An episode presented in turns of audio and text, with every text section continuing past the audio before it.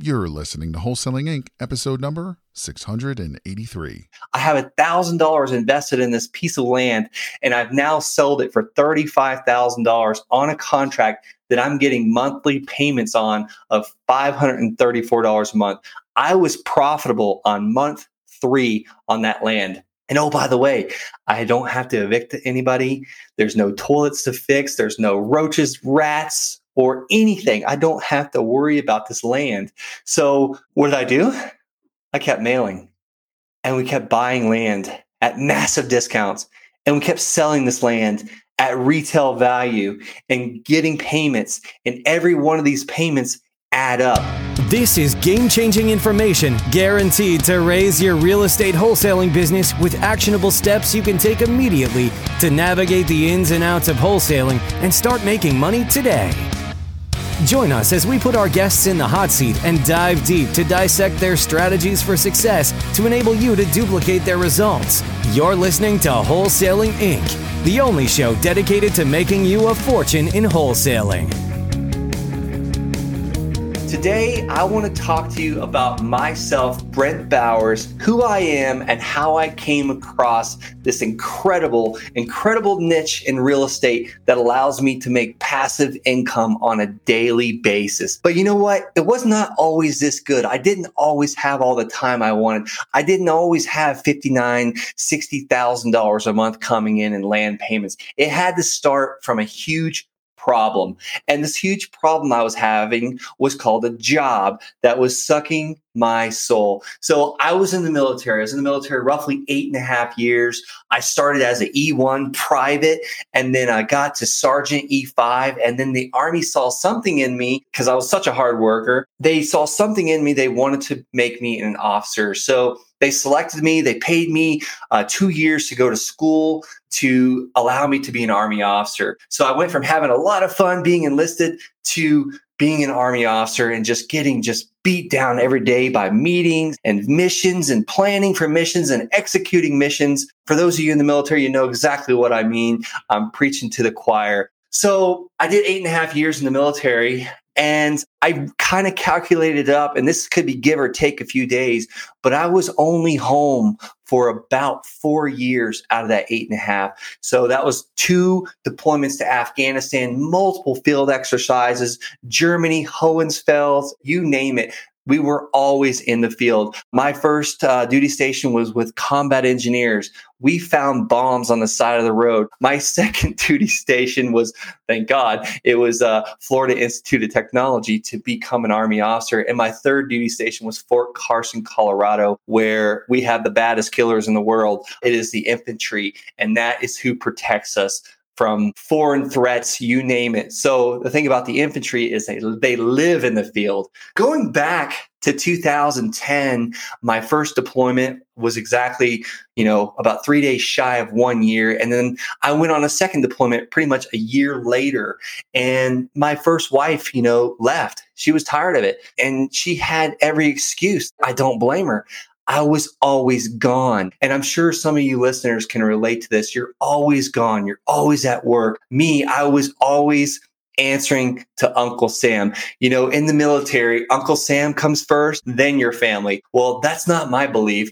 I believe that God's got to come first, your family, and then your work or your business. So, you know, just getting into it, I was getting my basically my soul was getting sucked out because I was working so many hours with the military. And while I was in college, I actually got to meet the woman of my dreams, Emily, and we've been married a little over five years now, and we have three beautiful children. So, you know, going back to 2013, 2014, after these deployments, I'm just getting to Fort Carson. I knew I had to come up with something different. I my first son was on the way and I just I couldn't relish the fact of always being gone. We were always in the field and I wasn't going to miss this little boy's life as well as, you know, all the time that me and my my wife Emily could be spending together. So I got it in my head that I was going to find a better way. So I was out there and I was sending mailers for houses, uh, trying to buy ugly houses. I was buying these lists, these houses that were behind on their taxes and just code violations. And I was mailing these houses and I was just working like crazy. I mean, I had to be at formation in the military at 6 a.m. So I would get up at four and I would start working on my real estate business up until about 5:30 and I'd have to jump in the car and fly to to the base. And then after I get off work at six, seven o'clock at night, I would then pick up on my real estate. I was building a real estate business, but I would pick up on my real estate duties, is what I, I call it at that time, to get that business off the ground roughly seven or eight o'clock at night after we would put my son to bed. And there'd be several nights where I'd just find myself still at midnight working to get this real estate business off the ground. And then I would have to do it all over again the next day at 4 a.m. So I went from, you know, working one job to now two jobs just to try and get this business off the ground. Well, I had little, little tiny successes. You know, I'd wholesale a house and make a quick, you know, eight or five thousand dollars, which was great money. It was like almost a month and a half paycheck in the military, but I knew there had to be a better way. So, and this whole time on these lists, I kept coming across vacant land. So I didn't understand it. It was just vacant land on this list. And one day, one day I decided that I was going to mail this vacant land. And I did. I sent them all a postcard. And within three days, my phone had completely exploded. I thought I had done something wrong. So I start taking these phone calls. And lo and behold, these people wanted to talk to me. They were nothing like house sellers. These were land sellers. These guys did not have a major problem. It was just land that they they didn't care about or they had just never been to or maybe they inherited this land, you know, 10, 20 years ago and they never stepped foot on it. So they were so easy to deal with. Going back to the first one I dealt with, this was a man, he was a certified public accountant, a CPA, and he had traded some tax work for this piece of land back in the 90s. Well, here I am. I sent him an offer, actual offer in the mail back in 2016. And he's been sitting on this land for quite some time. And he just no longer cares about it. He just wanted to sell it for some quick cash. So I met him at a coffee shop you know, got to know him a little bit, built some great rapport. We had some things in common. And he agreed to sell the land to me for $275. Yes, you heard me right. $275 for a piece of land that overlooks National Forest in Colorado. But there was one catch. This land is not buildable. And we don't know when it was going to be buildable because they had to build another road over the railroad tracks so the firefighters could get in and out if there were ever a fire in that area. So the city was stopping it from being buildable. Well, I didn't care. I thought $275 was a great price. I shook the man's hand and asked if he'd give me a couple days to go and look at it. I knew I wouldn't be off until Saturday. So, me, my wife, Emily, and our brand new newborn baby got in the truck and we rode and checked out this land. It was almost an hour north of our house. And this was the most beautiful, spectacular piece of property I'd ever seen in my life. And I could not figure out why this guy was selling it to me for $275. I just knew it had to be a scam, had to be a catch. You know what grandma always says, you know, if it's too good, to, it says sounds too good to be true. It probably is. So we go we look it over, we sit on it, we taste the dirt, we play around and just, you know, like, what if this is a real deal? You know, we're going back and forth and it's time to go home. So we get back in the truck, me and Emily and Zechariah, and I see a real estate office not even a mile from this land. And I, I told Emily, I was like, you know what? If anybody knows about this land, it's going to be this real estate office right here. So I call them. I'm not expecting someone to answer on a Saturday morning. Sure enough, this sweet lady answers the phone and I forget the real estate company's name. I actually even forget her name, but uh, I know the property was on Lake Ave. I won't forget the address. It actually did not have an address, but it was just on Lake Ave. I asked her, I said, you know, I got this piece of land. It's a lot right on Lake Ave. And here's a city. And she goes, Yeah, yeah, I'm very familiar with that area. Uh, it won't be buildable. We don't know for the foreseeable future. I was like, Well, awesome. What do you think I could sell this land for if I were to list it with you? And we need to price it right because I don't have a lot of money and I'm buying this land here in the next couple days. I've got to price this thing for a 30 day blowout sale price. What do you recommend I list it for? And I almost wrecked the truck when she said $10,000. I just had to think for a minute. I was like, I, I, don't even know how to figure out that ROI, but that is a massive amount of money I'm going to gain and earn and profit. I'm paying 275 for this piece of land. So I said, okay, it's okay if I call you back. I get to talk over with my wife and I hang up and not three minutes later, this real estate agent calls me back and says, Hey, I had a thought. Is it okay if I buy the land? And I was like, I was really just blown away. I, I was very well caught off guard. And I said, Sure. Uh, what are you offering? You know, I'm a polished salesman. So I, I that's the first thing I could think of was, What are you offering?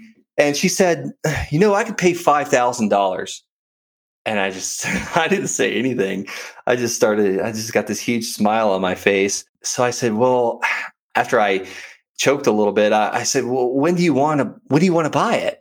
And she said, I could buy it next week. So here it is, a Saturday. She's offering to buy it next week for 5000 So I said, sure, let's do the deal. Can you send me a contract? So she got my email, sent me the contract for $5,000. I signed it and we planned for a closing on Wednesday. I called the seller and asked if we could meet on Tuesday so I can buy the land from him and get ownership of the land. So I met the seller on Tuesday, paid him $275 very nervously, and then went to the title company on Wednesday. It was land title. I still remember the title agent's name and picked up my check for 5000 I was hooked. There's no way this process can be that easy. So what did I do? I kept mailing. I kept mailing. I did another deal. I got another one under contract. This time it was two acres. Once again, non buildable. I, I, didn't understand the whole non buildable thing, but I found out later on that I was mailing a certain list and it was like the problems of all the, all the real, it was like the problem real estate list. And I talk about it, you know, more in other podcasts, but keep this one short. I went and met this lady I was dropping Emily off at the airport, and me and Zechariah were staying home for that weekend. And Emily was going to Florida, so I dropped Emily off, and me and Zechariah we pull through Denver and met this lady at her house in Denver, Colorado, and paid her five hundred dollars for two acres of non-buildable land, really close to NORAD. Uh, if you guys have ever heard of that, it's like where they track Santa. But um, there's a lot more to NORAD than that. But here's the cool thing. This is beautiful land. But turns out the only way you can get to it we were trespassing on state property to get to this non-buildable land. Well i disclosed all that. I just wrote up a quick ad on craigslist. I didn't even think about using Facebook at that time, but I just wrote up a quick little Craigslist post and explained it that it was non-buildable. You can't get to the land without, you know, a helicopter or trespassing on state land. So you're going to need an attorney to work all this out and I sold it for $5,000. I 10xed my money. I bought this land for 500. I sold this land within 1 week for $5,000 and this time it was on payments. The guy gave me $500 down and I remember he lived in Fountain and I would drive to his house once a month and pick up my $400 cash. But he paid me $400 a month until that land was paid off. And sometimes this guy would pay early. So roughly it took him, I think, maybe six months to pay the whole five grand. But I had just gotten hooked on passive income. So I, t- I told him, I was like, it can't be this easy. So we did it again and again and again. So the next property that I bought was for roughly, we had about a thousand dollars into it and sold it this time for $35,000 on contract. So we got about $500 down and we sold it for 534 a month. To this day, I am still receiving payments of $534 a month on this parcel of land. Here's the cool thing about it. I have rentals. I thought I was smart buying rentals. You know, rich dad, poor dad says buy the rentals. You know, all these guys that are in real estate say buy rentals. It's passive income. Well, there's nothing like land passive income, but that's okay. I listened to them. So I bought my first rental in 2007. I bought this rental for $124,000. Well, everyone knows what was going on in 2007 the market was just turning. So this is at the top of the market. And I had just gotten my real estate license. This is be- right before I joined the military. And this is part of the reason why I joined the military because I got my real estate license and tried to get into real estate in 2008 when everything crashed. I buy this house for 124,000 and I had just gotten my real estate license. So I'm really smart. I get a commission as a buyer's agent when I close on this house. So it was roughly like $4,000. And the only way I was able to buy this house was I had to borrow $1,000 for the earnest money deposit from my great grandmother. So when I closed, I got that real estate commission and I was able to pay my great grandmother back. And here we are. I've got this brand new house. Well, it's not really brand new, but it's brand new to me. It's my own place.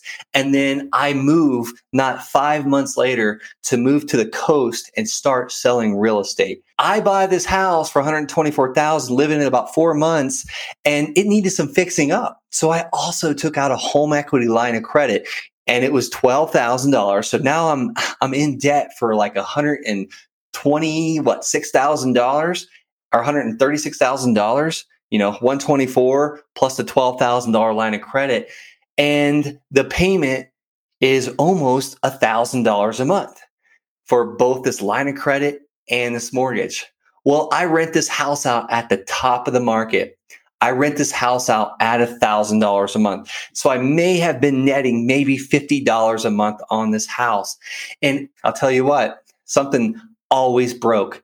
There was never any cash flow. I finally sold this house in 2019, still didn't make a profit, sold it for about $120,000, never made a profit on it. So here I had to take out debt for $124,000 plus a $12,000 line of credit and rent this property out and I made roughly $50 a month net for almost what, 12 years? You know, 13 years. And then I cannot tell you how many evictions, how many times this place got trashed because I learned hard lessons. You can't rent things out for the, at the top of the market because you're getting people with bad credit. And these guys, you know, they have to pay the most. So I should have been renting it for lower and getting good tenants, but I didn't know all this. But here I'm on my like fourth piece of land and I, I have a thousand dollars into this piece of land. And this is where I'm going with all this. I'm going to wrap all this up. I have a thousand dollars invested in this piece of land and I've now sold it for $35,000 on a contract that I'm getting monthly payments on of $534 a month. I was profitable on month three on that land. And oh, by the way, I don't have to evict anybody. There's no toilets to fix. There's no roaches, rats, or anything. I don't have to worry about this land. So what did I do? I kept mailing and we kept buying land at massive discounts and we kept selling this land at retail value and getting payments. And every one of these payments add up. I fast forward almost two and a half years later of stumbling through this, hiring coaches, paying for education, and trying to build this business we pulled in $59,000 last month in payments for land. I have a good buddy. He says, you know, sawdust shavings make large piles. So every time we sell a piece of land for, you know, 199 a month or 534 a month or even $49 a month, they all add up. So that's my story and it's changed my life. I went from working, you know, 16, 18 hour days and my wife wouldn't see me for for days at a time because I'd be in the field. Zechariah wouldn't see me. My children, I now have three beautiful children. And every once in a while, my son Zechariah, I think he still remembers those days when I was working so much. He'll ask, Daddy, what time are you getting home tonight? And and I get this, the great pleasure of saying, Don't worry, son, I'm gonna pick you up from school today. Or when you get home today, after mommy picks you up and you guys get home today, we're going camping. It's just an amazing feeling of knowing that I now control my own time, my own schedule, and make the decisions I want to do. You know, granted, I'm a hard worker and I love to work, but it's so nice having that freedom and the opportunity to do what I want to do when I want to do it. You know, we just got off of a three week trip.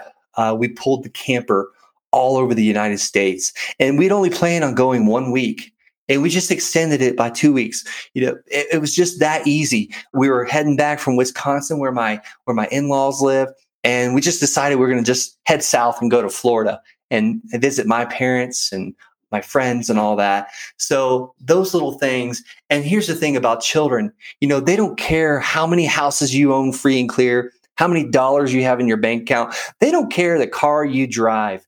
They just care about the quality and the quantity time you spend with them. You know, obviously the quality, but children also want the quantity. So that's why I do this. That's why I'm on a mission to shout from the rooftops about how great passive land investing is and how you too can build this system. If I was able to build it as an army officer working, you know, a minimum of 13 hour days, it's absolutely possible for anyone to do it. So I'm Brent Bowers. I've started this community, the Land Shark community, and I hope you get some inspiration from this story. I'm not a polished speaker, but I'm here to serve. We're going to make people successful buying and selling land and building passive income. Thank you so much for listening. Have a great day. That's all for this episode. Your next step to success is to continue the conversation over at wholesalinginc.com by joining the mailing list, as well as get your chance to book a strategy session to learn the systems and become part of the tribe and work personally with one of our amazing coaches. We'll see you next episode with more ways to make you a fortune in wholesaling.